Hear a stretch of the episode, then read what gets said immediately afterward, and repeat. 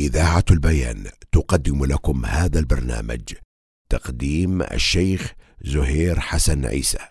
الحمد لله والصلاة والسلام على رسول الله وعلى آله وأصحابه ومن تمسك بسنته بإحسان إلى يوم الدين. أما بعد أيها الإخوة الكرام السلام عليكم ورحمة الله وبركاته. نتابع معكم هذه القراءة في كتاب الحج من كتاب بلوغ المرام. شرط النيابة في الحج. عن ابن عباس رضي الله عنهما أن النبي صلى الله عليه وسلم سمع رجلا يقول لبيك عن شبرمة قال من شبرمة؟ قال أخ أو قريب لي قال حججت عن نفسك؟ قال لا قال حج عن نفسك ثم حج عن شبرمة رواه أبو داود وابن ماجه وصححه ابن حبان.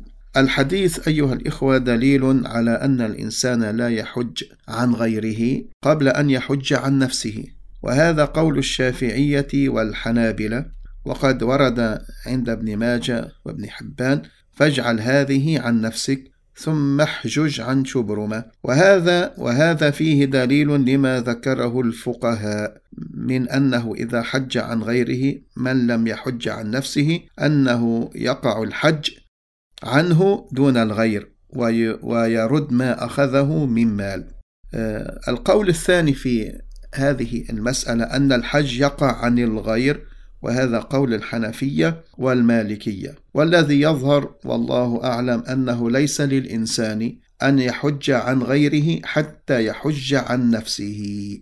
أيضا الحديث دليل على استحباب ذكر اسم المحجوج عنه. أيضا المعتمر عنه لإقرار النبي صلى الله عليه وسلم الرجل على ذلك فيقول لبيك عمرة عن فلان أو لبيك حجا وعمرة. حسب النسك الذي طلب منه فإن نسي الاسم لم يضره وتكفي النية.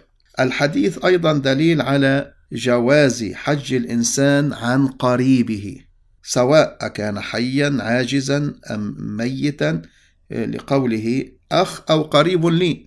الحديث أيضا دليل على أنه ينبغي للمفتي أن يستفصل في مقام الاحتمال إذا كان يعني السؤال فيه احتمالات يعني يطلب الاستفصال يعني يطلب التفصيل من السائل. لقوله من من شبرم لأنه يعني يحتمل أن يكون هذا الملبي جاهلا فيقول لبيك عن شبرم ويقصد نفسه. فلما تبين أن شبرم رجل آخر بين له الحكم.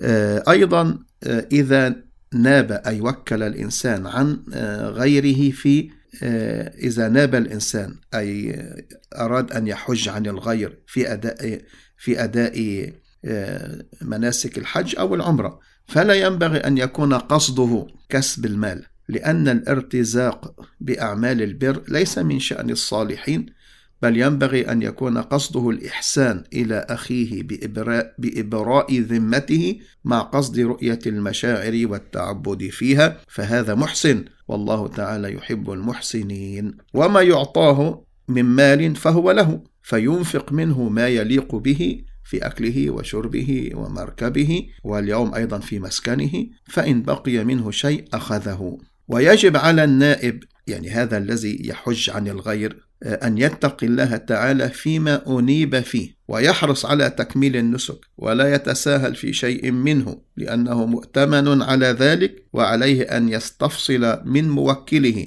عن نوع النسك الذي سيحرم به. هل هو التمتع أو القران أو الإفراد؟ وإن شرط أن العمر له والحج لموكله ووافقه على ذلك جاز. وما يفعله من المناسك القولية والفعلية فهو لموكله.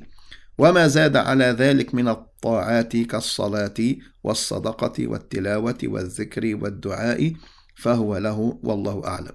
المعنى أن هذا الذي وكل يجب أن يتقي الله بمعنى أن يؤدي مناسك الحج على الوجه الصحيح. وإلى أن ألقاكم في حلقة قادمة بمشيئة الله تعالى أستودعكم الله الذي لا تضيع ودائعه وأصلي وأسلم على رسول الله. والسلام عليكم ورحمة الله وبركاته. قدم لكم هذا البرنامج من إذاعة البيان من سيدني صوت أهل السنة والجماعة.